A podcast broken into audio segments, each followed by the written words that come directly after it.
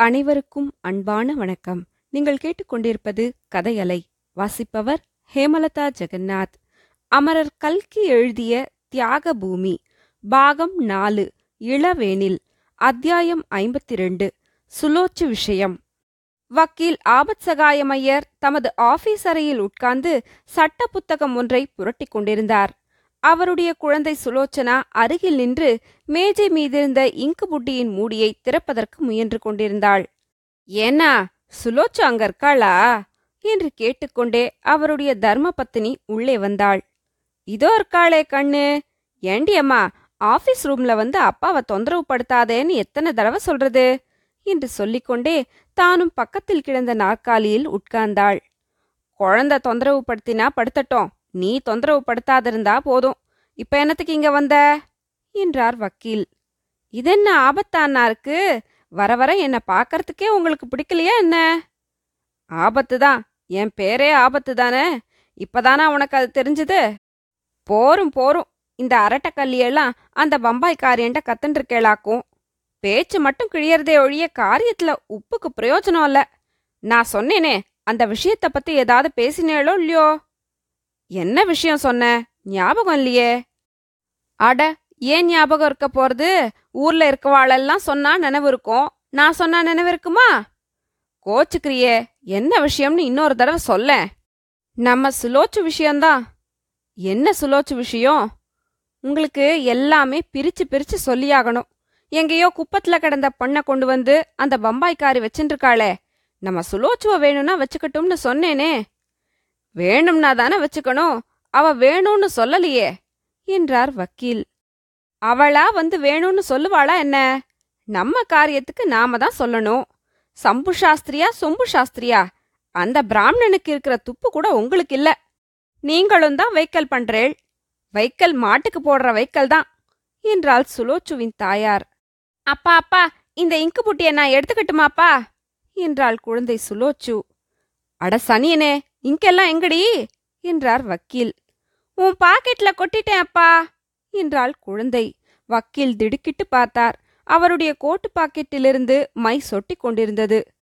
அஷடு பீட சனி என்று வக்கீல் கையை ஓங்கினார். இந்தாங்கோனா அவ அசடா இருந்தா இருக்கட்டும். ஊர்ல இருக்கிற குழந்தையெல்லாம் உங்களுக்கு சமத்து. சுலோச்சு தான் அசடு. இந்தாடி அம்மா நீங்க வா என்று அவர் சம்சாரம் குழந்தையை கையை பிடித்து அழைத்து கொண்டாள். வக்கீலுக்கு கோபம் அசாத்தியமாய் வந்தது. மனைவியை பார்த்து சுட சுட ஏதாவது சொல்லியிருப்பார். குழந்தையை அடிக்க ஓங்கிய கையினால் மேஜையை குத்தியிருந்தாலும் குத்தியிருப்பார். அந்த சமயத்தில் டெலிபோன் மணி அடித்தது. காரியத்தை கெடுத்துவிட்டது. இப்போது டெலிபோன் ரிசீவரை கையில் எடுத்தபோது கூட கோபமாய்த்தான் எடுத்தார். யாரது? என்று அவர் கேட்டபோது முகத்தில் எள்ளும் கொள்ளும் வெடித்தது. ஆனால் அடுத்த கணத்தில் முகபாவம் முழுவதும் மாறிவிட்டது. ஓஹோ உம்மாராணியா மன்னிக்கணும். என்ன? ஆச்சரியமா இருக்கே. நம்பவே முடியலையே. தோ வந்துட்டேன். ரெண்டு நிமிஷத்துல அங்க வரேன். இந்த மாதிரி பேசிவிட்டு வக்கீல் பரபரவென்று இங்காய் போன சட்டையை கழற்றி எறிந்துவிட்டு வேறு சட்டை போட்டுக்கொண்டார் உடனே அவசரமாக வெளியே போகத் தொடங்கினார். அவருடைய மனைவி என்ன சங்கதி இப்படி தலகால் தெரியாம பறக்கிறேள்? என்று கேட்டாள். உமாராணியாத்து குழந்தைய காணுமா? அவசரமா வரச் சொல்றா. போயிட்டு வரேன் என்றார். குழந்தைய காணுமா? போச்சுன்னா பீட விட்டுதுன்னு சொல்லுங்கோ. நம்ம சுலோச்சுவ பத்தி பேச்செடுக்க இதுதான் சமயம். நான் சொல்றது காதுல விழறதோ இல்லையோ? அம்மாள் இப்படி பேசிக் கொண்டிருக்கிற போதே ஆபத் சகாயமையர் வெளியிலே போய்விட்டார். அவருடைய பத்தினி இந்த மாதிரி துப்பக்கெட்டவா இந்த உலகத்துல இருப்பாளோ? என்று சொல்லி தலையில் போட்டுக்கொண்டாள் அத்தியாயம் ஐம்பத்தி மூன்று. அவள் என் மனைவி வக்கீல் ஆபத் சகாயமையர் உமாராணியின் பங்களாவை அடைந்ததும் உமாராணி அவருக்கு விஷயத்தை சொல்லி யோசனை கேட்டாள். உடனே போய் போலீஸ்ல எழுதி வைப்பதுதான் சரி என்று ஆபத் சகாயமையர் சொன்னதும் இருவரும் போலீஸ் டிப்டி கமிஷனர் ஆபீஸுக்கு சென்றார்கள். உமாராணியை பற்றி தெரியாதவர்கள் சென்னையில் இல்லை ஆதலால் டிப்டி கமிஷனருக்கும் உமாராணியை தெரிந்திருந்தது. எனவே அவர்களை அவர் மரியாதையுடன் வரவேற்று உட்கார வைத்து அவர்கள் வந்த காரியம் என்னவென்று விசாரித்தார். வக்கீல் விவரங்களை சொன்னார். கடைசியாக உமாராணி கமிஷனரை பார்த்து தாத்தாவும் பேத்தியுமாக எங்கேயோ போயிருக்கிறார்கள். எப்படியாவது அவர்களை கண்டுபிடித்து கொண்டு வர வேண்டும். அதற்காக என்ன செலவானாலும் நான் ஒத்துக்கொள்கிறேன். இந்த ஒத்தாசை எனக்காக செய்ய வேணும் என்று வேண்டிக் கொண்டாள். அதற்கு டிபுட்டி கமிஷனர் உங்களுக்கு ஒத்தாசை செய்வதில் எனக்கு ரொம்ப சந்தோஷம்மா ஆனா இந்த விஷயத்துல எனக்கு ஒன்றும் அதிகாரம் இல்லையே என்றுதான் பார்க்கிறேன். நீங்க சொல்கிற சம்பு சாஸ்திரி குற்றம் ஒன்றும் செய்துவிடவில்லை. அவர் வளர்த்த குழந்தையை தான் அவர் அழைச்சிண்டு போயிருக்கார். நகை கிக ஒன்று கூட எடுத்துக்கொண்டு போகவில்லை.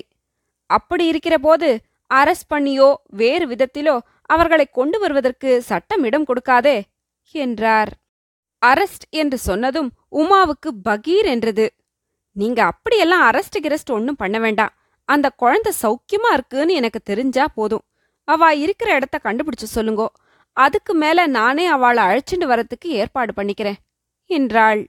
டெபுட்டி கமிஷனர் ஆகட்டும் அம்மா நீங்க மட்டும் ஃபார்மல் பெட்டிஷன் ஒன்று எழுதி கையெழுத்து போட்டு கொடுத்துட்டு போங்கோ என்றார். உமா வக்கீலை விண்ணப்பம் எழுதும்படி கேட்டுக்கொண்டாள். வக்கீல் விண்ணப்பம் எழுத ஆரம்பித்ததும் டெபுட்டி கமிஷனர் இந்த காலத்திலேயே நல்லது ஆகறதில்ல பாருங்கள் ஏதோ ஒரு அனாத குழந்தையை எடுத்து வளர்க்கலாம் என்று நீங்கள் நினைக்கப் போக இந்த மாதிரி தொல்லை நேர்ந்தது என்றார். அதற்கு உமா பதில் சொல்வதற்குள் டெலிஃபோனில் மணி அடித்தது. டெபுட்டி கமிஷனர் டெலிஃபோனில் பின்வருமாறு பேசினார். Hello yes? பேங்க் ஃபோர்ஜரி கேஸா? கல்கத்தாக்காரனா? I see. சென்ட்ரல் ஸ்டேஷன்ல அரெஸ்ட் ஆச்சு? பேர் என்ன? ஸ்ரீ ஓஹோ ஸ்ரீதரன். இதுவரையில் மேற்படி பேச்சை அசட்டையாக கவனித்துக் கொண்டிருந்த உமாராணி ஸ்ரீதரன் என்று அழுத்தம் திருத்தமாய் டெபுட்டி கமிஷனர் சொன்னதும் திடுக்கிட்டு நிமிந்து உட்கார்ந்தாள். டெபுட்டி கமிஷனர் மேஜை மீதிருந்த நோட் புத்தகத்தில் ஏதோ குறித்துக்கொண்டு மறுபடியும் டெலிஃபோனில் ஆல்ரைட் இங்க அனுப்பு ரிமாண்டுக்கு ஆர்டர் பண்றேன் என்று சொல்லிவிட்டு டெலிஃபோன் ரிசீவரை கீழே வைத்தார். வக்கீலை பார்த்து பெட்டிஷன் எழுதியாச்சா? என்று கேட்டார். உமாவின் உள்ளமோ அளவில்லாத குழப்பத்தை அடைந்திருந்தது. அவளால் தெளிவாக சிந்தனை செய்ய முடியவில்லை. Sridharan bank forgery arrest Sridharan bank forgery arrest Sridharan bank forgery arrest இந்த வார்த்தைகள் திரும்ப திரும்ப அவள் மனத்தில் சுழன்று கொண்டிருந்தன. இந்த குழப்பத்துக்கு மத்தியில் ஒரே ஒரு விஷயம் மட்டும் அவள் மனத்தில் தெளிவாக தோன்றியது. தான் உடனே இந்த இடத்தை விட்டு போய்விட வேண்டும். அவரை இங்கே கொண்டு வரப் போகிறார்கள் அப்போது நான் இங்கே இருக்கக்கூடாது. இப்படி அவள் மனம் பரபரப்படைந்திருக்கையில் வக்கீல் ஆபத் சகாயமையர் தாம் எழுதிய விண்ணப்பத்தை அவளிடம் கொடுத்தார். கையெழுத்து போடப் போகையில் உமாவின் கை நடுங்கிற்று. மெதுவாக சமாளித்துக் கொண்டு கையெழுத்து போட்டாள். அதை டெபுட்டி கமிஷனரிடம் கொடுக்க கூட அவளுக்கு துணிவு இல்லை. அப்படியே மேஜை மீது வைத்துவிட்டு எழுந்திருந்தாள். டெபுட்டி கமிஷனர் நீங்க போயிட்டு வாங்கோ அம்மா. ஏதாவது தகவல் கிடைத்தா உடனே தெரிவிக்கிறேன் என்றார். உமா நடுங்கிய குரலில் அவருக்கு வந்தனம் சொல்லிவிட்டு வெளியே சென்றாள். டெபுட்டி கமிஷனர் ஆபீஸ் அந்த கட்டிடத்தின் மேல் மாடியில் இருந்தது. உமா மாடிப்படியில் இறங்க ஆரம்பித்த போது கீழே ஒரு மனிதனை போலீஸ்காரர்கள் சூழ்ந்து அழைத்து வருவதை பார்த்தாள். அவனுடைய கையில் விலங்கு போட்டிருந்தது. முதலில் உமாவின் பார்வை அந்த விலங்கின் மேல்தான் விழுந்தது. பிறகு அளவிலாத மனவேதனையுடன் அந்த மனுஷனுடைய முகத்தை பார்த்தாள். ஆமாம் அவர்தான். தன்னை தொட்டு தாலி கட்டிய கணவன்தான். உமா ஸ்ரீதரனுடைய முகத்தை பார்த்த அதே நேரத்தில் ஸ்ரீதரனும் உமாவின் முகத்தை பார்த்தான். ஒரு பெண் பிள்ளையின் முன்னால் அதுவும் இவ்வளவு நாகரிகமான ஸ்திரீயின் முன்னால் கையில் விலங்குடன் காணப்பட நேர்ந்ததை குறித்து ஏற்பட்ட வெட்கந்தான் அவனை அப்படி தலைகுனியச் செய்தது. குனிந்த தலை நிமிராமல் மாடிப்படிகளில் அவன் ஏறினான். அந்த ஸ்திரீ தனக்கு வெகு சமீபமாக வந்து தன்னை தாண்டி போன போது கூட அவளை அவன் ஏறிட்டு பார்க்கவில்லை. ஆனால் மேற்படிக்கு ஏறியதும் மறுபடியும் அவளை பார்க்க வேண்டுமென்று அவனுக்கு தோன்றிற்று. திரும்பி பார்த்தான்.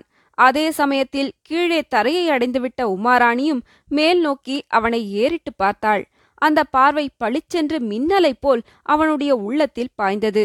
அதனால் அவனுடைய மனத்தை மூடியிருந்த இருள் சட்டென்று விலகியது போல் இருந்தது. இது யார்? இந்த முகத்தை எங்கே பார்த்திருக்கிறோம்? ஆஹா அப்படியும் இருக்க முடியுமா? இதற்குள் பின்னே வந்த போலீஸ்காரர்கள் போ அப்பா போ! என்று சொல்லி அவனை பிடித்து தள்ளினார்கள். உமாராணியும் மறைந்தாள்.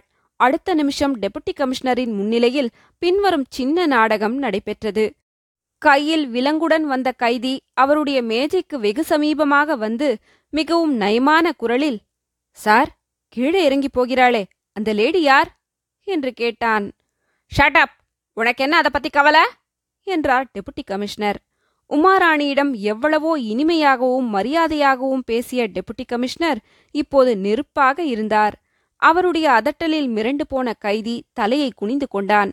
குனிந்தவனுடைய பார்வை தற்செயலாக மேஜையின் மீது வைத்திருந்த காகிதத்தின் மேல் விழுந்தது. அது சற்று முன் வக்கீல் ஆபத்சகாயமையர் எழுதிய விண்ணப்ப கடிதம் அதில் முதல் வரியில் சம்பு சாஸ்திரி என்ற பெயரைக் கண்டதும் ஸ்ரீதரன் திடுக்கிட்டான். உடனே கடைசியில் பார்த்தான். கீழே உமாராணி அலையஸ் சாவித்ரி என்று எழுதியிருந்தது. இதை பார்த்தானோ இல்லையோ? ஸ்ரீதரன் திடீரென்று ஓட எத்தனித்தான் ஜவான்கள் அவனை பிடித்து நிறுத்தினார்கள். டெபுட்டி கமிஷனர் மேஜையில் ஓங்கி ஒரு குத்து குத்தி இது என்ன கலாட்டா? என்று கர்ஜித்தார். அப்போது ஸ்ரீதரனும் குரலை உயர்த்தி she is my wife sir she is my wife அவள் என் மனைவி அவள் என் மனைவி என்று கத்தினான். நான்சென்ஸ் அடுத்தாப்ல? என்ன உன் பேரன் என்று சொல்லுவ போல இருக்கு? என்றார் டெபுட்டி கமிஷனர். ஸ்ரீதரன் மறுபடியும் ஏதோ பேச ஆரம்பித்தான். அப்போது பக்கத்தில் இருந்த போலீஸ்காரன் ம் என்று அதட்டி இடுப்பில் ஒரு குத்து குத்தவே ஸ்ரீதரனுக்கு தன்னுடைய நிலைமை நன்கு ஞாபகம் வந்தது.